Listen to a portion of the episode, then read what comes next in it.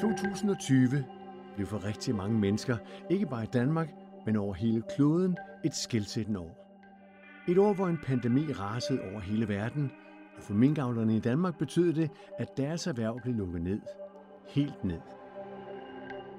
I dag står der omkring 1.000 tomme minkfarme rundt om i landet. Og de står der stadig, selvom det nu er en rum tid siden minkene blev aflivet.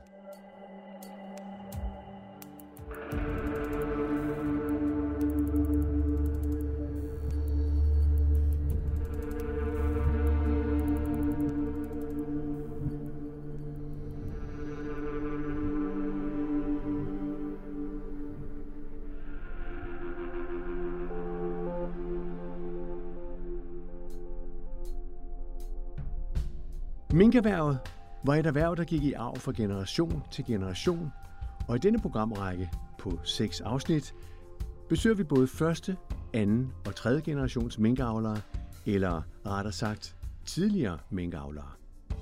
Vi får fortællingen om at vokse op på en minkfarm, om hverdagen på en farm, og om at videregive sit livsværk og at overtage livsværket. Ja, kort sagt, så handler denne serie om livet med og uden mink. Det har jo været virkelig hyggeligt at gå derovre på farmen der i øh, slut april, start maj måned og lytte efter nede ved redekasserne og høre de der små pibelyde og tage dem op i hænderne og se, hvad er det for nogle små størrelser, der, der er vokset ud igennem uh, mængden. Og når nu vi kom til november, og det skulle til at være pelstid, så bliver det lidt trist og lidt, lidt vemodigt, at vi ikke skal ud og, og pels, ud og gøre alle de ting, vi plejer. Det her med at, at drive det videre, som, som man har været en del af øh, hele sit liv. Når vi har haft dem i så mange år, så er det ikke et spørgsmål om, hvordan minken er. Det er et spørgsmål om, hvordan manden er. Fordi jeg vælger de dyr, der passer til mig og min måde at have den på.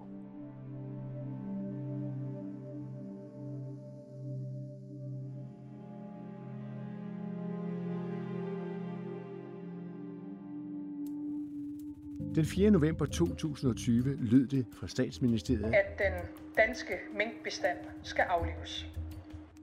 Hvordan reaktionen var på den besked, hvilke tanker, følelser og frustrationer der opstod, det får vi en snak om. En snak, der er åbenhjertig, en snak med både smil og alvor, og en snak om, hvordan man kommer videre. Jeg tror, jeg når at høre 5-10 minutter, hvad hun siger, og så smider jeg headsettet og må nødt til at bare forlade mit arbejde med tårerne trillende ned ad kinderne og køre direkte herud til min mor og far. Vedkommende, der tog det hårdest hjemme var også, det var sådan set uh, min ældste datter, som øh, begyndte at græde der. Øh, jeg, jeg, jeg var selv chokeret, øh, men, men, men fattet. Jeg prøvede at forstå, hvad det var, der skete. Jeg prøvede at lytte efter, hvad det var, der blev sagt. Selvom vi havde hørt lidt rygterne, så, så, så var det bare chokerende at høre hende sige det. At alle mink skal aflives.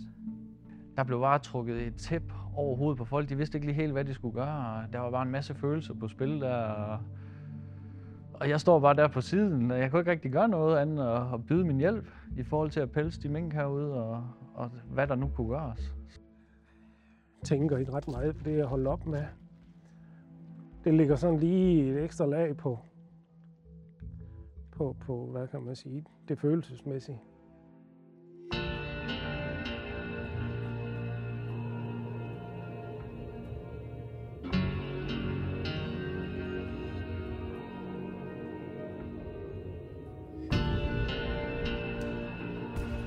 Hobro er byen, som ligger i bunden af Mariager Fjord, og som, ifølge hobrogenserne, kaldes for vikingernes by. Det er nemlig her, den historiske Ringborg Fyrkat ligger. Og som mange andre steder i Danmark, kan der siden 2020 tilføjes en ny historie. Nemlig historien om et 100 år gammelt erhverv, der blev lagt i graven. Vi er på minkfarmen Hørby Østergård Mink, en farm, hvor familien Vinter Christensen har avlet mink siden 1985. Olav og Jytte drev farmen alene i starten med en bestand på 250 tæver. Over tid blev der løbende udvidet, sådan at i 2020 var bestanden vokset til 36.000 mink. Efterhånden som familiens tre børn voksede op, blev det mere og mere naturligt for dem at føre forældrenes livsværk videre. Jeg tror, der altid jeg har haft sådan en eller anden underliggende tanke om, at, at det kunne jeg godt tænke mig. Øh, det er nok først blevet i tale sat øh, et, et, et, hvad kan man sige, et stykke hen ad vejen. Øh, det ved jeg ikke om for en 10-15 år siden. Øh, hvornår konkret det er blevet i talsat, det, det, det kan jeg ikke uh, svare dig på, men uh, det, jeg har nok altid følt selv, at, uh, at det lå i kortene. Vi har jo arbejdet meget sammen med vores forældre. Vi har brugt meget tid øh, øh, over på farmen. Så det har jo det har præget os som børn rigtig meget. Vi har jo også øh, haft øh, hvad hedder det, ræve med på dyreskue. Altså, vi har jo fået lov til at have nogle kæledyr, som øh, andre ikke har haft. Og så har vi jo haft føl, og øh, alt det, som har været hyggeligt ved, ved foråret med, med føl eller med valpene, har jo været det, der har været det sjove ved det. Og så når vi skulle til at flytte dem, eller de skulle pelses, det har været den hårde del, og lidt mere trælse. Men det er jo det, der har været kimen til, at vi også kan holde hinanden lidt mere ud den dag i dag. Og at familien Vinter Christensen kan mere end bare holde hinanden ud. Det finder de ud af i 2020, det år, hvor et utænkeligt mareridt blev til virkelighed. Vi skal høre om, hvordan minkskandalen rammer her på gården, men først en tur rundt på den gård, som Olav købte i 1980 sammen med Jytte. En firlænget gård, hvor den ene længe var indrettet til svineproduktion.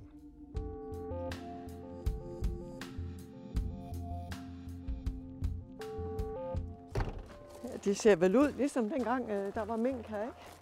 Nej, det gør det ikke. Det gør det ikke? Nej. Nej. Hvad er der sket af ændringer? Jamen, der er jo ikke nogen aktivitet. Der, der sker ikke noget. Hvis, hvis vi havde haft mink, jamen, så har vi jo været, haft været i gang med at lave nogle forbedringer og vedligehold herinde til. Og det har vi jo slet ikke. Så det er lidt anderledes. Men det her sted herinde, det er jo ikke her, der har været mink eller hvad? Skal Nej, vi der, lukke døren? ja, der har sådan set været grise herinde indtil Det har der. 2007. Ja. Så i 8, slutningen af 8, der lavede vi om til hesten, de kunne komme herind. Så er der kommet et par stykker mere til dem. Så går det jo. Og der Og det er Trines øh, gebet. en af jeres døtre. Ja. ja. Det, at der ikke er mink mere, hvad, øh, hvad gør det ved dig? Og det gør noget ved, det gør noget ved historien, tror jeg, sådan lidt for mig. Øh, fordi lidt ligesom da, da vi ikke længere skulle i marken, øh, så den der, når det bliver høsttid, så river det lidt i en, at øh, nu skal vi ud og køre med traktor og ud og køre korn fra. Og når nu vi kom til november, og det skulle til at være pelstid, så bliver det lidt trist og lidt, lidt vemodigt, at vi ikke skal ud og, og pelse, ud og gøre alle de ting, vi plejer.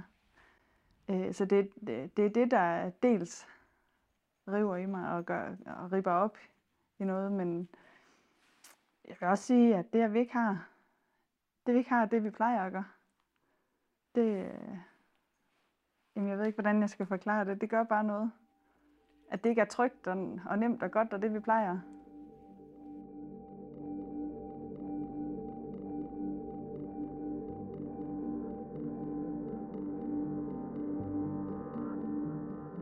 Trygheden forsvinder, og en hverdag, der ikke er, som den plejer at være, bliver den nye virkelighed. Familien Vinter Christensen har et familiebånd, der er meget stærkt. De rejser sammen verden rundt, og børn og børnebørn kommer dagligt forbi til hygge. Da statsminister Mette Frederiksen på et pressemøde meddelte, at alle mink i Danmark skulle aflives, der fandt de også ud af, at sammen er de stærke. Vi kunne ikke øh, i vores vildeste fantasi forestille os, at øh, det, der, det, det endte ud med øh, fra den 4. november og, og frem til vi var færdige med at aflive det sidste, at det skulle ske. Det, men, men, men, men, men jeg tror aldrig, man, man næsten frygter et, et scenarie, der er så vidtgående. Det kan man næsten ikke forestille sig. Så, så jeg vil sige, i den lang, første lange periode, øh, der, der, der, der var vi... Øh, vi var bekymret for, hvad der skete, men vi var ikke bekymret for, at det her det ikke var noget, vi skulle arbejde med øh, efter den 4. november. Det tror jeg slet ikke, vi kunne forestille os. Så, så vi var selvfølgelig bekymret for, at smitten bredte sig, øh, smitten nåede til os, og, og hvad konsekvenser det kunne have. Men ikke så vidtgående, som, som det endte med at blive. Hvornår begynder I ligesom at fornemme, at det måske kommer til at berøre jer?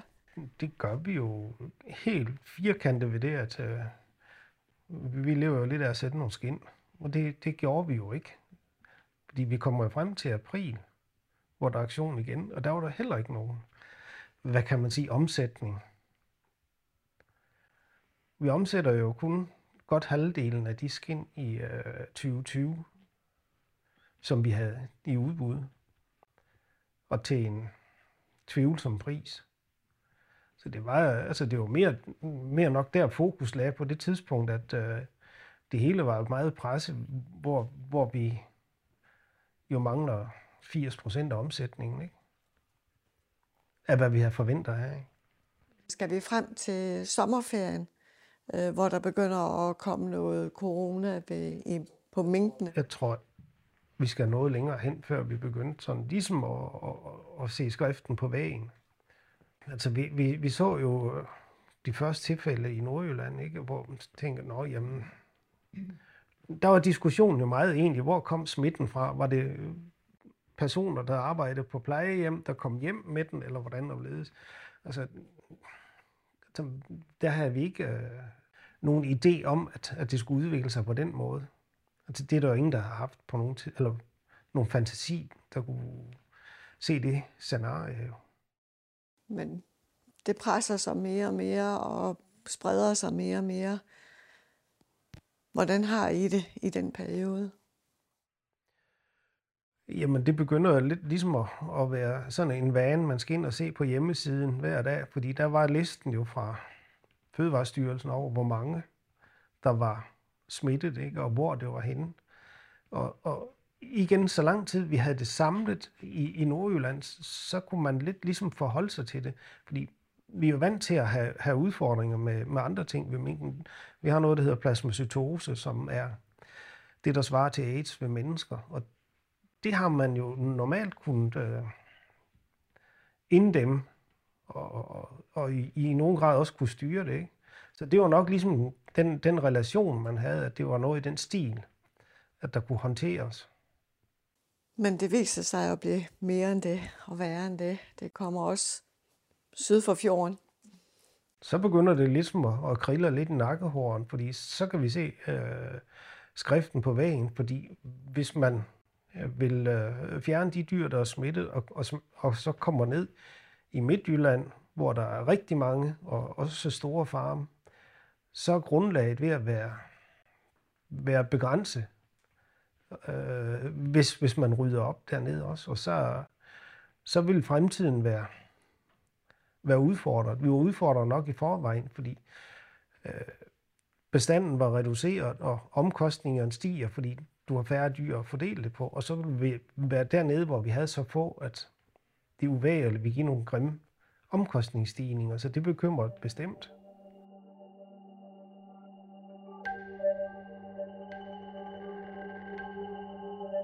Ja, bekymringen for, hvordan det vil gå for den fremtidige minkproduktion, begynder nu for alvor at presse sig på. Men at alt skal stoppe. Nej, den tanke var slet ikke til stede. Så der har altid været heste herinde? Nej, det er jo i, i jeg tror det var i 9, eller 8 eller 9, vi lavede om, da de sidste grise de kom ud. Nå, oprindeligt var det grisestallen. Ja, ja. og brederen det fra et gammelt griseinventar, ja. som er skåret op. Men det vi kommer ud til nu, nå, hvad har vi der? Det er vores plæneklipper. Ja, er det øh, sådan tre solister, eller er der flere? Ja, der er flere over på farmen. Men de, de burde være nogle af dem, der var tættest ved at få lam. Men det er det, som jeg siger, han har sgu ikke skrevet en dato på dem, den skider ikke, så jeg ved ikke, hvornår. Men det er op over, eller? Den kan, den kan ikke blive meget mere rund end sort der. Så der bliver lidt liv. Og liv er også det, familien forsøger at få gang i igen, i den hal, vi kommer ind i. Jamen, det er jo sådan set en del af, af det gamle pelseri, hvor at de kom ind. her og blev trumlet, og så blev rykket af længere hen, som vi er ved at, at isolere og lave om til værksted. Og det må de så godt øh, tømme det her rum. Altså, det er jo ikke alt, man skal spørge om. så vi, et eller andet sted, så bestemmer, bestemmer vi jo selv, hvad vi vil, og så videre. Vi kan ikke gå og vente i, uh, i fem år på at komme videre. Vi er nødt til at komme videre, vi har også fået bevilget støtte til det omstillingspuljen, så det er jo en del af det. Og hvad er det så, du siger, at det rum skal bruges til nu? Jamen, det er jo så værksted med, med produktion af, af forskellige ting, som uh, Niklas er bedre til at forklare, end jeg er. Okay, skal vi uh, Ja. ja. gå og snakke med ham? Hvis du kan komme Ja. igennem. Ja.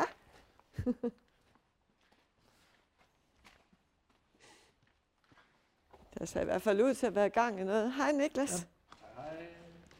Velkommen til. Tak, tak. Kan du forklare, hvad du vil lave?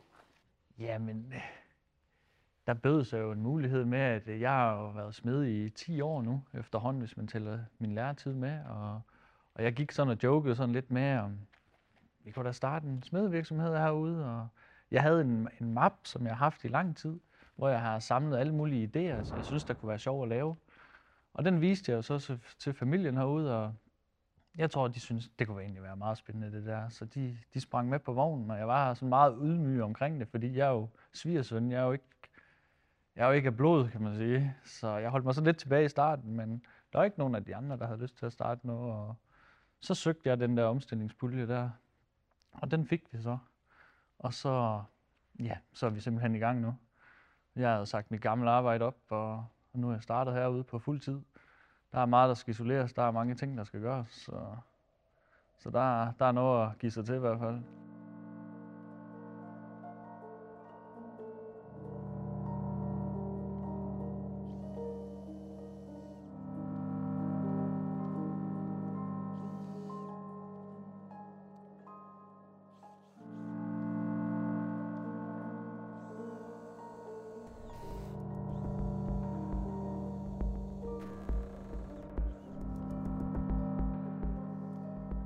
Den 4. november 2020, en morgen som mange andre, og alligevel ikke helt.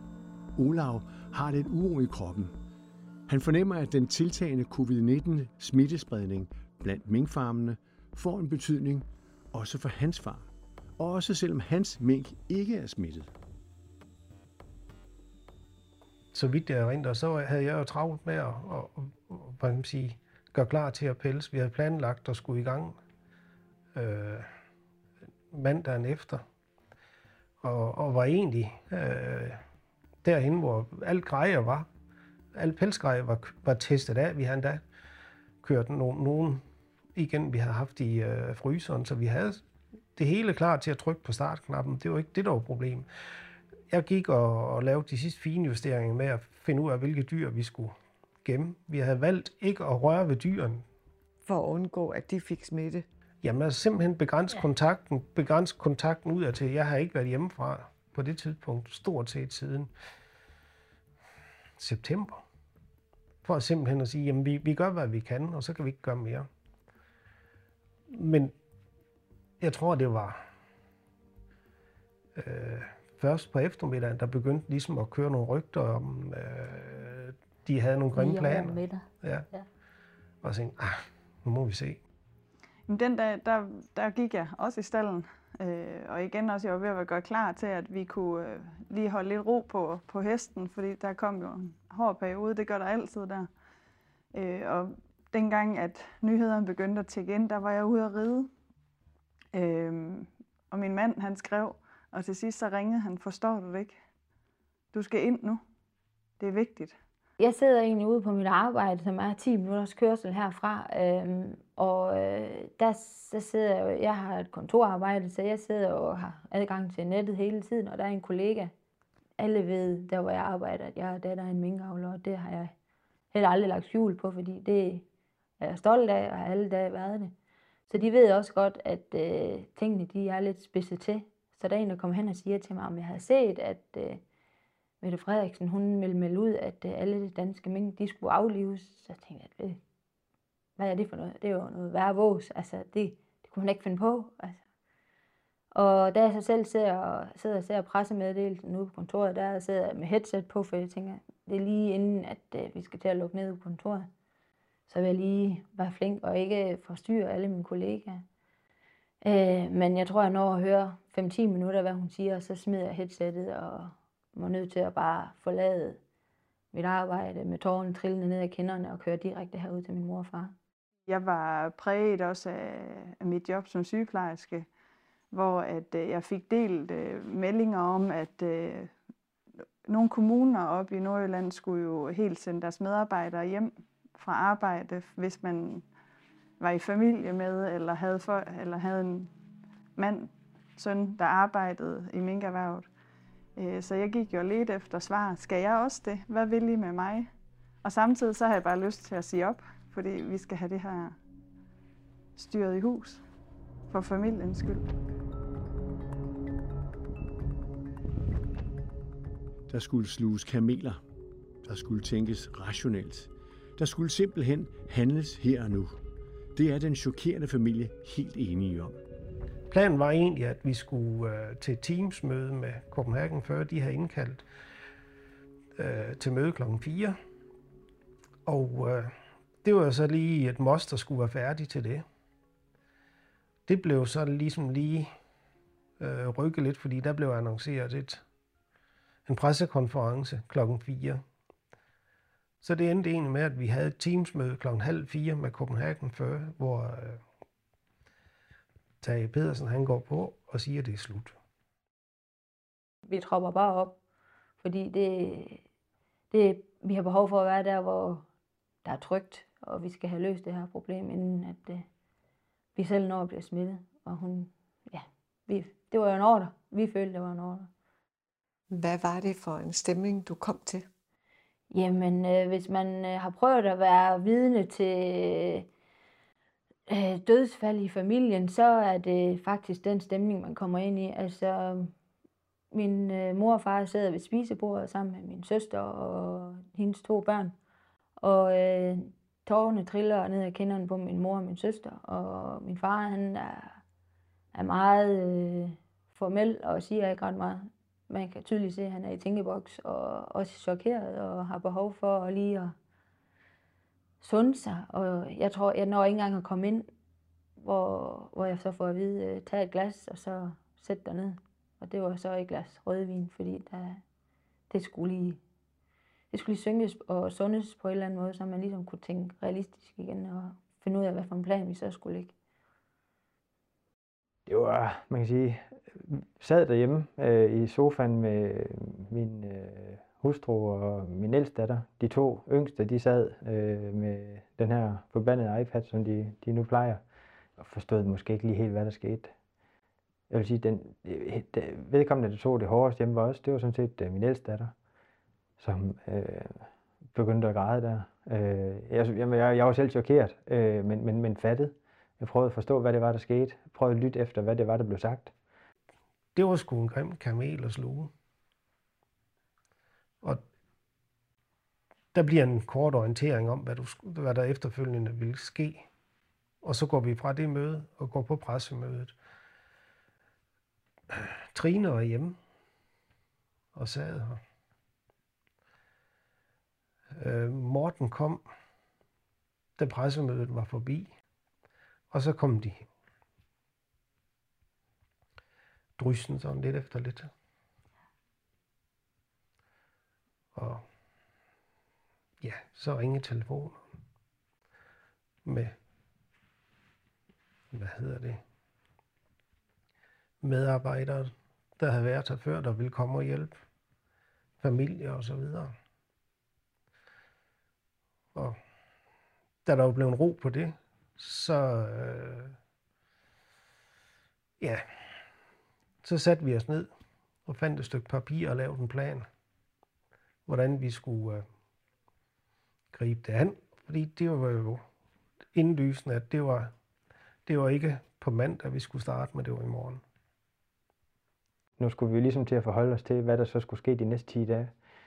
Så jeg tror egentlig, at for mit eget vedkommende, jeg vil ikke sige, at jeg ikke var chokeret, men jamen, jeg gik i sådan en konstruktiv øh, mode, hvor, hvor, hvor vi ligesom nu skulle have styr på, hvordan håndterer vi det her. Fordi under normale forhold, så skulle vi i gang nogle, nogle, nogle dage senere, og så skulle det pågå over øh, en, en, en 20-25 dage, at vi, vi aflever de dyr, der så skulle aflives. Og det var slet ikke alle sammen. Nu skulle vi lige pludselig aflive det hele på 10 dage. Så der skulle virkelig give os op. Det, øh, det tror jeg, det var det, der, der var i mit hoved øh, øh, på det tidspunkt. Og i løbet af en time, så havde vi egentlig fået, fået planlagt, øh, hvordan og hvad, hvem vi havde at gøre med, og var klar til at gå i gang. Og jeg kontaktede min, øh, en af vores medarbejdere, som egentlig stod for at hente folk op til at hjælpe med at pelse. De var kommet, og det er jo så en del af hans familie og så videre, der har hjulpet os de sidste år, og, og sagde til dem, at vi starter i morgen. Det var surrealistisk, det var chokerende, det var um, mange ting, fordi alt det, vi har gået med, det, jamen det var, det var chok. Øh, kort og godt. Så det var nok sådan, jeg reagerede. Øh, og prøvede nok egentlig at holde mig samlet for ungernes skyld, fordi at man er den voksne, skal beskytte dem. Men det kunne vi ikke. Der var en lidt trykket stemning, og jeg var jo stadig ny i familien på det tidspunkt, så øhm, jeg kendte ikke sådan folk så godt, så jeg vidste jo ikke helt, hvad de kunne finde på, og hvordan de taklede sådan nogle situationer, og hvordan med følelser og sådan noget. Jeg holdt mig lidt tilbage, og så bare øh, hjalp så godt jeg nu kunne. Og det var også det, selvom vi havde hørt lidt rygterne, så, så, så var det bare chokerende at høre hende sige det, at alle mink skal aflives. Så jeg tror, det var det, der var chokket, at man tænkte, nu er det definitivt. Øh, hvad skal vi så? Hvad skal vi økonomisk? Hvad skal vi med gården? Skal de flytte fra gården? Øh, ja, det var alle sådan nogle tanker. Hvad skal jeg med hesten? Hvor skal de hen? Hvad skal jeg sige til børnene? Ja, det, det, det er sådan nogle tanker, der ryger igennem øh, hovedet. Der blev bare trukket et tæp over hovedet på folk. De vidste ikke lige helt, hvad de skulle gøre. Der var bare en masse følelser på spil der. Og jeg står bare der på siden, og jeg kunne ikke rigtig gøre noget andet end at byde min hjælp i forhold til at pelse de mink herude, og, og hvad der nu kunne gøres. Så ja, det var en lidt mærkelig situation, vi stod i der. I dag er Niklas så i gang med at få startet en virksomhed op. En virksomhed, som han på sigt håber kan skabe nyt liv i det tidligere pelseri.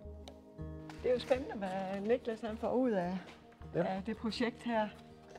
Hvad tænker du, når, når du ser ham sådan i gang her? Det er jo bare øh, fint at have nogen til at, at hjælpe, og også have nogen at snakke med. Ikke? Det bliver sgu lidt kedeligt, når man går alene. For I var vant til, at der var mere liv.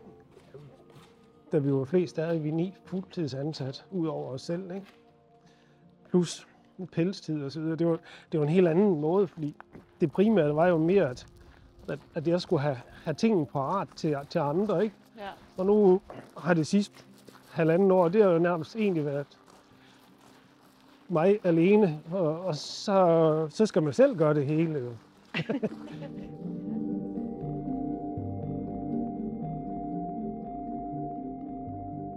Vi skal ind i området, hvor alle minkburene står. De er nemlig lukket totalt inde i et 2 meter højt hegn, et af de mange lovkrav, der er til det at drive minkfarme. I dag er her ikke mink, men fårene går omkring og holder græsset nede. Det er en del af det at vedligeholde området, som alle er blevet opfordret til, indtil taxationskommissionen kommer for at vurdere landets farme. Og om det er om 3-4 måneder eller 3-4 år, det vides ikke. Og det er så herinde, ja. du havde det engang. Men det har du stadigvæk, siger du? Ja. Der er nogen, der vil have mad. De beder om det, kan jeg jo høre. De er lidt større end ja. mængdene. Og langhår. Og mere langhår. Ja. Men de gør godt. De holder græsset ned, og ukrudtet her i, i, i mellemgangen, det bliver også trådt ned. Så det, det er sgu en billig måde at få holdt lidt styr på tingene. Ja, for du skal stadig... Øh, du skal stadigvæk holde det rent og ryddeligt. Ja, i princippet. Men hvis man kigger på, hvad man betaler for, så er det jo egentlig kun nødtørftig vedligehold, og hvis der er risiko for, for mennesker, altså hvis der er noget, der kan falde ned. Ellers så er det for egen regning, vi gør det. Men når du nu går her, hvad tænker du så? tænker ikke ret meget på det, jeg holder op med. Men det ligger sådan lige et ekstra lag på, på, på hvad kan man sige, det følelsesmæssige. Altså her er du jo i Ja. det. Altså det, det er ikke sjovt mere. Og det kommer vi til at gå og kigge på om to-tre år endnu. Det, det er træls. Det, det havde været rart for det lukket. Fordi, altså, nogle af hallerne, der har vi jo fyldt ting og sager ind i, fordi vi kan ikke være nogen steder for alt det. Det er isenkram, der er jo, ikke? Det skal, det skal stavles til side. Og vi kommer til at flytte med det flere gange, fordi jamen, så skal vi noget, og så, ja. Så det, det kunne jeg godt være for uden. Det, øh, det bliver man sgu ikke gammel af at gå og kigge på. Hvis du skal sætte ord på, hvordan øh, du mener, at de har, mængdene har haft det herinde. Jamen, du kan aldrig vide, hvordan de føler, men når vi har haft dem i så mange år, så er det ikke et spørgsmål om, hvordan minken er. Det er et spørgsmål om, hvordan manden er. Fordi jeg vælger de dyr, der passer til mig, og min måde at, at have dem på. Det kan godt ske, at der er nogen, der ikke kan forstå det, men det er faktisk sådan, at hvis du tog to avlere, der i princippet nåede det samme resultat, vejen er ikke nødvendigvis den samme. Man kommer til det. Det kan være fodringsmæssigt og, og mange andre ting, der er forskellige.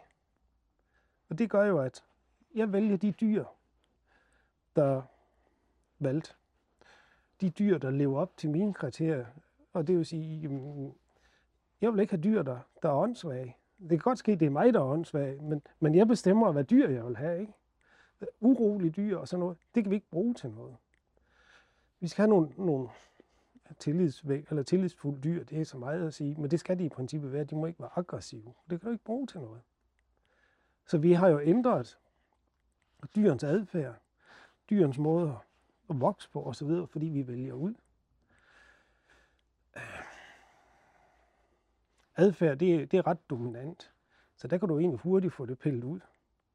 Øh, andre egenskaber, der har du cirka 30% arvebarhed. Det vil sige, jamen, du kan flytte 30% af en egenskab om året. Og det, det er så det, hvis du gør flere gange, så, så former du jo dyren, som du vil have den. Det kan du gøre, fordi vi har så mange, eller havde så mange dyr. Hvis du har en hund eller en hest, det kan du jo ikke sådan lige lave om på, fordi du kan risikere, at det falder forkert ud på vejen derhen af, og generationer tager længere tid. Så er du tilbage. Her kan du stadigvæk sige, jamen du har stadigvæk nogen, du kan bruge. Resten smider vi væk. Så vi har faktisk, hvad kan man sige, ommodelleret dyren meget. Fra at være et vildt dyr til at være et, et produktionsdyr som sådan. Ikke?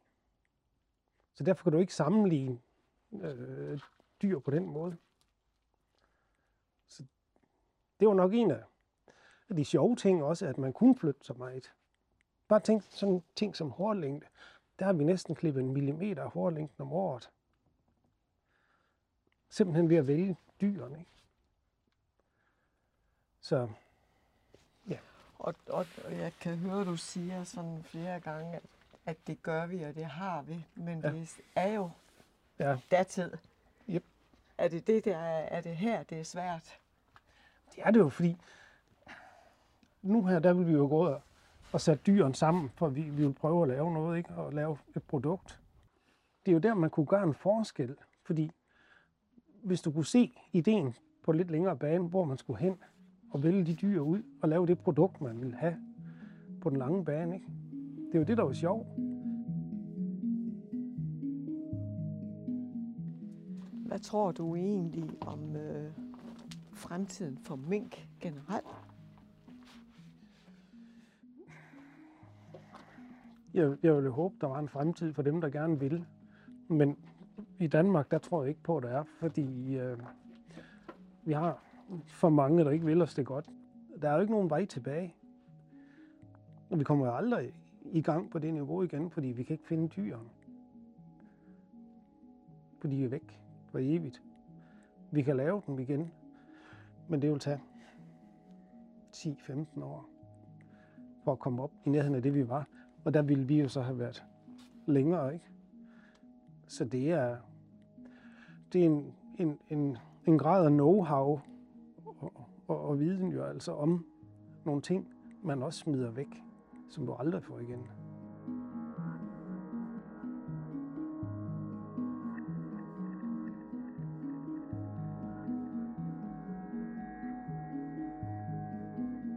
Den 5. november tidlig morgen var alt legnet op til, at familien kunne gå i gang med at aflive de 36.000 mink. Planen var egentlig, at vi, skulle, vi har en lille farm i Nørre, og der var planen var, at vi skulle starte derude for at få dem væk, for ikke at skulle bruge tid på at køre frem og tilbage. Det kunne vi så ikke, fordi vi var ikke klar derude, så vi startede den 5. med at aflive hele vores bestand af violet på en dag, som var nok nogle af den, eller en af de største publikationer af violet i Danmark. Øh, for simpelthen at komme i gang. Vi starter klokken 7 om morgenen, og så klokken 1, der starter vi pelseriet op. Og så kørte vi. Den 6. der tager vi til Nørre for at aflive den derude. Og det kører fint. Den 6. om aftenen ringer naboen til minkfarmen ude i Nørre, at de havde øh, fået positivt svar på en svabprøve. Det skal du ikke være bekymret for. Vi er færdige i morgen kl. 12 derude, så har vi ikke flere dyr. Men I nåede det hele til tiden? Nej, vi, vi blev færdige en dag, før vi skulle. okay, ja. Og, og, og, og så er vi jo fremme ved den sidste mink. Altså, øh, hvordan har I det der? Altså... Øh, jeg var ikke med til at smide den sidste i kassen. Men øh, øh, det, var, det var hårdt, og det var også hårdt for folkene. Dengang de kom med den sidste kasse, øh, der kom øh, Nico, som han hedder, og spurgte, om han måtte give mig et kram. Og som sagde, det gør vi jo ikke nu her i corona, det må vi jo ikke, men det insisterede han på. Og det siger noget om, hvor berørt han var af det også, ikke? Fordi det er ikke noget, han normalt vil gøre. Jeg, øh, jeg, jeg tror, mit, mit hoved i hvert fald, det kørte mere i, at vi skulle bare have høstet nu. Vi skulle redde så meget som muligt. Øh, alt det der med, at der ikke var flere, det tror jeg først, det gik op for mig næsten de sidste par dage, hvor jeg kunne se, nu når vi da i det mindste at blive færdige til tiden. Så kunne man godt begynde at fornemme nogle, nogle flere ting, at nu begyndte det at blive tomt. Og den sidste dag, der var ikke sjov. Det var det ikke. Hvordan var det? Jamen det, man kan sige, det, det er jo der, vi har kørt øh, 110 øh, procent i 10 dage der, så der er jo næsten ikke tid til at tænke. Dengang vi kommer dertil, der begynder vi at nå målet. Man siger, der begynder det så igen at blive plads til, at man kan tænke øh, to sammenhængende tanker, der ikke bare går på planlægning og, og frygt. Øh, så, så, så der begynder det at gå op for os, at, eller for mig i hvert fald, at nu er det ved at være slut. Man kan se, at der står kun ene af tomme haller, der bliver stillet derovre det, det, det var meget underligt. Vi er jo så heldige, at vi ikke øh, på, på noget tidspunkt kommer i zone eller har smittet dyr, så vi får lov egentlig at sige farvel til det her livsværk og få det lukket ned. Altså, det er jo ikke fedt at lukke ned på, på rekordtid. Altså, vi var jo nødsaget til bare at arbejde, ikke dag og nat. Vi arbejdede tidlig morgen til sen aften, og vi skulle også være mennesker dagen efter. Men det var, det var hårdt, og øh, umenneskeligt pres, der bare blev lagt på en fra, at det altid er hårdt at pels, så var det også lige pludselig mentalt hårdt at pels, fordi at nu var det her altså sidste gang. Øh, så det, ja, hvordan skal man sige, øh, hvordan vi bearbejdede det, men vi prøvede jo at snakke sammen, men nogle gange så skulle man også bearbejde det inde i sin egen lille, lille boble, så det, nogle gange, når man kom hjem, så græd man, og nogle gange, når man kom, så græd man, og nogle gange i pauserne, så græd man, og andre dage, så grinede man. Lidt ligesom når man sidder og mindes øh, en, man har mistet. Så det, det er ligesom at have mistet et familiemedlem, som man mindes de gode stunder sammen med og sidder og griner lidt. Og så andre dage, så er man bare virkelig, virkelig ked af det, fordi man tænker, hvad er det egentlig lige, der, der sker? Fordi det er så uvirkeligt. Familiesammenhold, hvilken betydning fik det i den proces? Det har kæmpe betydning. Øh, men vi har også udviklet os. Fordi vi har nok aldrig snakket så meget sammen. Altså jo, vi har også snakket sammen før, men vi har aldrig været så dybsindige måske, som vi er nu. Øh, blevet, og det er det, at vi, vi altid har arbejdet sammen, og vi altid har knoklet sammen. Altid har været på ferie sammen og sådan noget, der gør nok, at jamen, vi, vi ved, at vi har hinandens ryg. Vi har hinanden hver gang. Øh, men det, jeg vil sige, det er kun blevet bedre.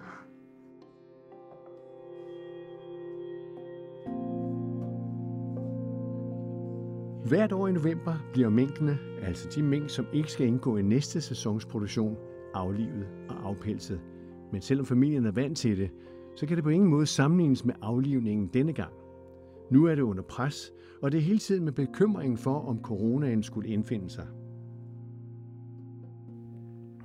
Det, der er flere elementer i det, fordi at du ved jo, der kører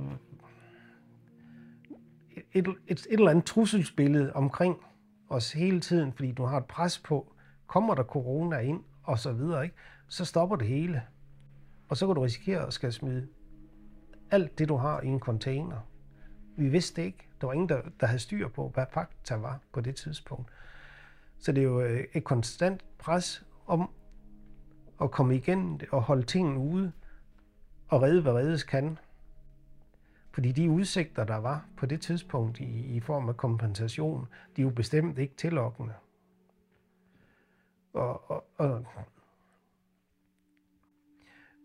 alternativet var på det tidspunkt, hvis man ligesom skulle øh, regne lidt efter, det var et anseligt millionbeløb, vi i princippet skulle smide med i containeren. Og det er ikke sjovt. Altså det kan være, øh, jeg håber da selvfølgelig, dem der har gjort det, de bliver kompenseret ordentligt, men det koster så en retssag eller to, og det er en lang, lang, lang sej proces. Hvordan ser det ud i dag?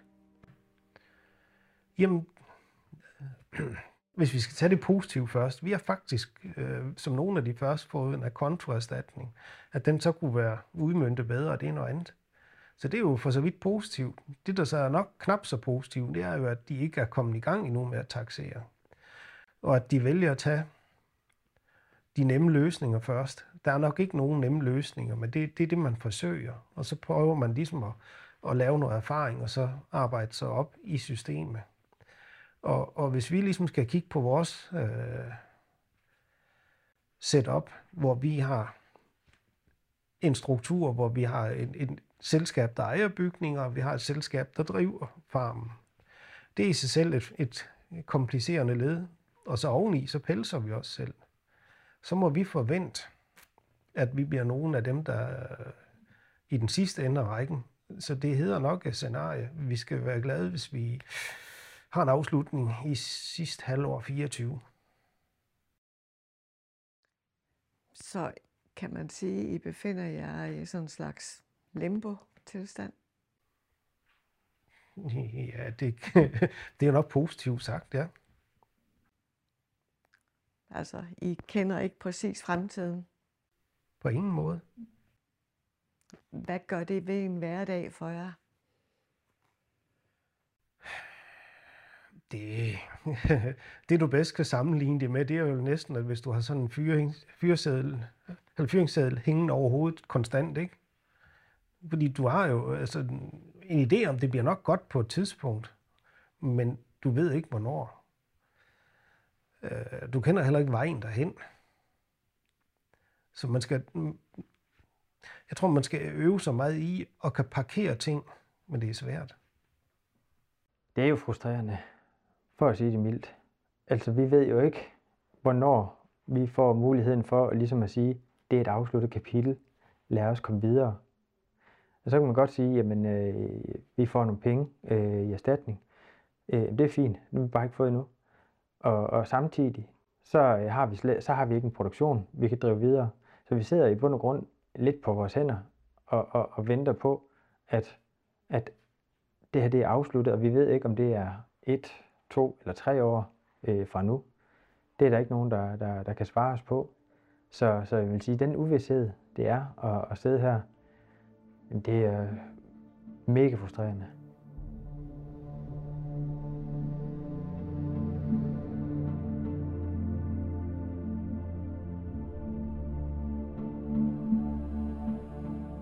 Når familien i dag ser tilbage på hele forløbet, så er de ikke bare frustrerede, men de har mistet tilliden til systemet. Vi er jo blevet kontrolleret mange gange, fordi vi skal have, have, have det tømt, og så var der det, der hedder nedlukningstilsyn, eller noget af den stil, hvor der kommer en selvfølgelig meget venlig dyrlæge ud og skal tjekke op på tingene. Og, og tjekke, at der ikke er dyr. Og det var der så heller ikke. Jo. Det skulle der ikke være, men så ender hun med at spørge, om, om hele forløbet var kørt sådan forsvarligt. Og, og som siger, om det er jo dyreetisk rigtigt, så siger jeg, nej, det er sgu da ikke. Fordi hvis vi skal aflive med, med dobbelt hastighed af, hvad vi normalt øh, vil gøre, så, kører, så er der nogle ting, der går galt. Altså, hvis vi skal køre med dobbelt hastighed, så er der nogle dyr, der ikke vil blive aflivet helt efter forskriften, fordi forskriften siger, at du må smide en i, i aflivningskassen i, i minuttet, ikke? Og så kunne hun jo selv regne efter, hvor lang tid det vil tage, ikke? Så det er det ikke. Så spørger hun, skal jeg skrive det? Ja, selvfølgelig skal du skrive det. Fordi vi er blevet pålagt at gøre, eller en opgave, vi skal håndtere inden for nogle rammer. Og de rammer, de gav ikke mulighed for, at det kunne gøres øh, dyreværnsmæssigt rigtigt. Så selvfølgelig skal du skrive det, fordi hvis ikke du skriver, så er der aldrig nogen, der finder ud af, at det er noget lort, de har lavet. Sådan billedligt sagt, ikke? Så sådan helt konkret i den periode, derefter den 4. november, det opfatter vi helt klart som meget, øh, jeg vil næsten kalde det kaotisk, fordi vi blev kontaktet øh, egentlig på kryds og tværs af forskellige myndigheder, og også af de samme myndigheder med dages mellemrum, hvor man ikke har koordineret internt, hvem der allerede har haft fat i os, og om hvad de har haft fat i os omkring. Fordi nu som virksomhed, der vi, har vi øh, et CVR-nummer, vi driver øh, minkfar, drev minkfarmen i, men vi havde flere, flere forskellige CHR-numre. Og når man har flere forskellige CHR-numre, og de ikke sammenkører det med CVR-nummeret, så ved de ikke til synlædende, at det er samme ejer. Så, så det blev så noget med, at øh, en dag, der kunne der være en, der ringede om det ene CHR-nummer, som var farmen her. Og en anden øh, dag, eller samme dag, der kunne de ringe øh, om farmen ude i Nørre. Altså, det, det, der var slet ikke nogen koordinering. Øh, og, og man kan egentlig bare prise så lykkelig over, at øh, det ikke er også russerne kommer og overtager, fordi så, så vil der slet ikke være nogen styring øh, eller kontrol over, hvordan man skulle koordinere sådan en indsats i Danmark. Det kunne vi jo se. Det er meget svært at finde et ord, der kan, der kan fagne hele det der, fordi jeg vil sige, hvis coronaproblemet havde været så stor, som man kan udtrykke for det var, så havde det eksploderet mellem hænderne på myndighederne på den måde, de håndterede det. Fordi der var ingen, der havde styr på en skid i det spil. Der var ikke nogen, der vidste, hvad de andre gjorde, og de kunne ikke snakke sammen. Så hvis der virkelig havde været et problem, så havde de ikke kunnet håndtere det. Og det er det, der er skræmmende i, i hele øh, seancen. At man simpelthen ikke har, man har ikke værktøjerne til at håndtere sådan nogle situationer. Og man kan, man kan tage det eksempel med, at de starter med at aflive op på gøl, ikke? efter der var massiv smitte. Ikke? Hvis, hvis de skulle have gjort det færdigt med den hastighed, de aflive på, så har de været færdige i marts måned 21 det er jo så skræmmende egentlig, at man, man kan sidde og tænke i den retning, og, og tænke, at vi skal have løst et problem, men det tager et halvt år. Ikke? Ja, det er, jo, det er jo meget øh, i offentlig regi selvfølgelig, fordi det kan vi konstatere bagefter også. De kan ikke, de kan ikke håndtere de ting, de sætter i, i, i søen. Så igen set i bagspejl, altså øh, set med dine briller, hvordan kunne det have være gjort For det anderledes? første, så kunne de jo have valgt at involvere dem, der kunne håndtere dyr. Det måtte vores kollegaer jo ikke gør, øh, i starten. Det var først dengang, at avleren fik lov at gå ind og hjælpe med at aflive, der skete noget. Eksempelvis øh, har alle set nogle af de første chancer, hvor de kommer med en konvoj af aflivningskasser og folk og øh, civilforsvar, politi, jeg ved ikke hvad, for at stille an til at aflive. Sådan et setup, de aflivede ikke ret mange flere om dagen, end, end jeg havde to mand til at gå og gøre herovre. Øh, man kan ikke forlange af folk, der ikke er vant til at håndtere mink, at de kan fange dem. For det første, så skal du være hurtig. For det andet, så skal du også øh, have en vis råstyrke. Og så bliver man som sagt bidt af det. Og det skal man også regne med, og kan du ikke det, jamen, så bliver man jo bange. Så det, det, det er hovedrystende. Og så bagefter, så se den måde, at de smider dyrene på. Altså, det er jo, det er jo svært for almindelige mennesker at finde ud af, hvordan risikoen er. Altså, når dyrene lever, så smitter de. Når de ligger i en dynge ud til vejen på jorden, så smitter de ikke. Så graver man dem ned i jorden. Så kan de smitte, hvis du graver dem op igen. Så det er rigtig, rigtig svært at finde ud af, hvad der er op og ned i det. Og for øvrigt, øh, hvis- vi havde gjort det på den måde, og smidt dyrene på jorden, så havde vi fået en politianmeldelse på halsen. Lige med det samme. Hvis vi havde en container, der lækket en lille smule, så var vi jo kriminelle, ikke? Og de kørte og smed dem på motorvejen, og tabte dem på motorvejen, ikke? Og Og det Så- gjorde heller ikke noget. oppe i Nordjylland, jeg kan ikke huske eksakt, der var der en avler, der blev ringet op af politiet, at de havde tabt dyr ind igennem byen. Hvor han blev bedt om at gå ud og samle hans egne dyr op, som andre havde smidt. Og det blev han bare pålagt dybest set at gøre, uden egentlig at få nogen kompensation for hans arbejde. Ikke? Og hvordan, ja, man kan næsten mærke, hvor ondt det vil gøre, ikke? Hvad gjorde det ved jer at se, hvordan det blev behandlet andre steder? Man bliver harm. Man bliver harm, simpelthen. Det er jo, det er jo, Og ked af det. det er jo så uværdigt.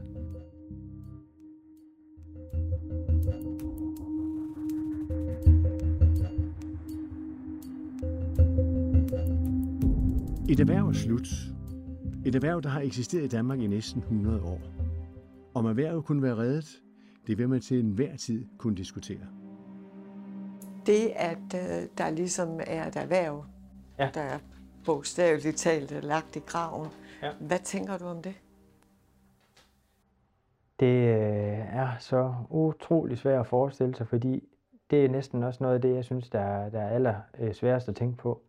Det, det er egentlig ikke, øh, hvordan jeg selv øh, skal håndtere øh, øh, den hverdag, der er nu.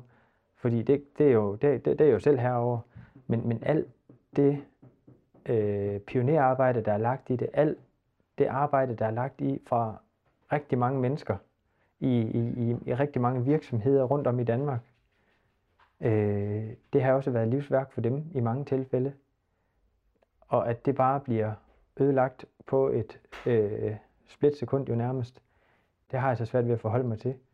Øh, det, det, det er også øh, det, jeg tænker rigtig meget på, altså i forhold til, vi, vi minkavlere, det er en tid af sagen, men der er jo rigtig mange andre, øh, der bliver ramt af det her. Øh, hele øh, følgeindustrien. Vi har vores øh, fælles øh, selskab, Copenhagen Fur, som, som jo var verdens største øh, auktionshus, lidt endnu måske, øh, som vi, vi lægger i graven. Øh, om 10 år, så er grunden måske ryddet derovre, så kan vi ikke se det mere. Alt det, det er så svært at, forholde sig til, at det, øh, det lige pludselig ikke øh, er mere. Jamen på den ene side, så, så føler jeg lidt, at vi ikke har rigtig fået lov at- at vise, hvad vi kan. For vi var jo først lige i gang med at lære. Altså ikke fordi vi har jo været med det, siden at vi var helt små. Men det er jo først i min voksne tid, hvis man kan sige det sådan, at jeg rigtig var, for alle var, var inde og lære, og også var med på sorteringskursus, og sådan øh, Øh, blev en, del af det på den måde, sådan rent fagligt. Så jeg føler, jeg føler egentlig ikke, at vi har fået lov at vise, hvad vi kunne. Øh, og så også ærgerligheden i, i, da- i diversiteten i, i landbruget. At den, den ligesom, der er ligesom blevet lukket noget af. Øh, det, det synes jeg er ærgerligt. Men på den, når det så er sagt, øh, så, så kan vi jo heller ikke blive ved med at hænge os i det. Så skal vi se fremad. Så må vi finde på noget nyt og spændende. Og videre, det kommer I blandt andet ved, at øh, du går i gang med en bog. Ja. Prøv at fortælle om, hvordan du får den idé. Jamen, det opstår egentlig lidt øh, imens, at vi pelser.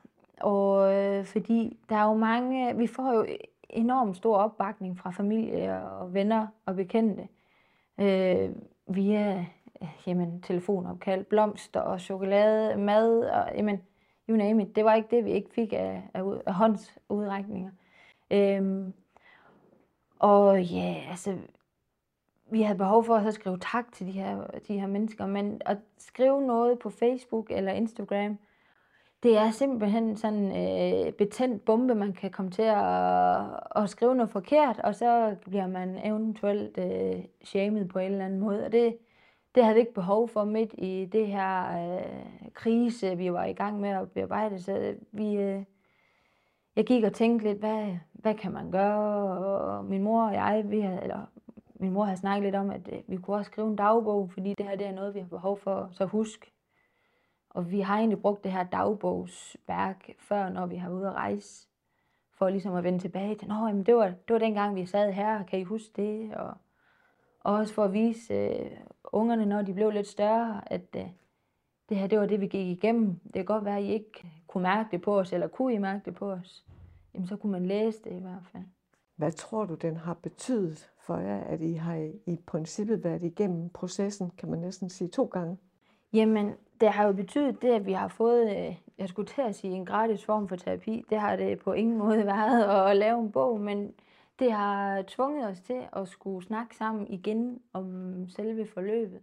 Vi blev interviewet enkeltvis, men øh, om selve den 4. november, der sad vi her ved det her bord faktisk, og havde interviewet sammen, hvor vi sad alle fem og, blev, og fik øh, snakket hele den dag igennem. Men øh, hvis man skal se noget positivt på det, jamen, så er det det, at vi kom tættere på hinanden som familie. Og at vi stadigvæk kan holde hinanden ud, men også at vi kan starte noget fælles op sammen igen. Og forhåbentlig også får, får stor succes med det også. Fordi vi vil gerne hinanden, vi vil rigtig gerne arbejde sammen. Trods at øh, vi er meget forskellige, og vi har forskellige tanker om, hvordan vi skal drive diverse ting, vi har gang i. Men øh, det, det nyder vi, også fordi vi kan vi kan se mulighederne i at arbejde sammen. Det er meget tæt familie, kan man sige. Hjælper hinanden på alle mulige måder, så det er fantastisk. Og det er også derfor, jeg turde at springe ud i det her projekt. Jeg har aldrig drevet en virksomhed før, men uh, de har jo drevet en virksomhed i over 35 år, så jeg kan jo læne mig lidt op af dem. Men det binder os også sammen. Jeg går sammen med Ola og laver det her, og vi hygger os med, og der går tid med. Så Hvordan har I det i dag? Jo, altså vi kan jo ikke sige, at man har skidt, fordi der er røget et par kilo på, jo, fordi man har bevæget sig mindre. Så det er jo, det er jo sådan set negativt, jo, ikke? Men altså, umiddelbart er det, er det jo udmærket, men øh, der er jo, der sidder jo sådan en bitte klump, den forsvinder sgu aldrig. Det tror jeg ikke. Altså det, det er hele den måde, det er håndteret på, og den måde, man har negligeret mennesker på. Mange af vores kollegaer, de holder, de, de, de holder meget lav profil. Og der kommer nogle regninger. Jeg vil nok også tro, der vil være nogen, der vil påstå, i hvert fald, jeg måske kan være lidt mere pigerlig indimellem. Ikke? Og der skal ikke så meget til, før man måske lige øh, giver den ekstra glose med på vejen, ikke? Det skulle da i grunden træls. Men øh, et eller andet sted skal der afreagere, så det er jo så nok på, på den måde, det kommer.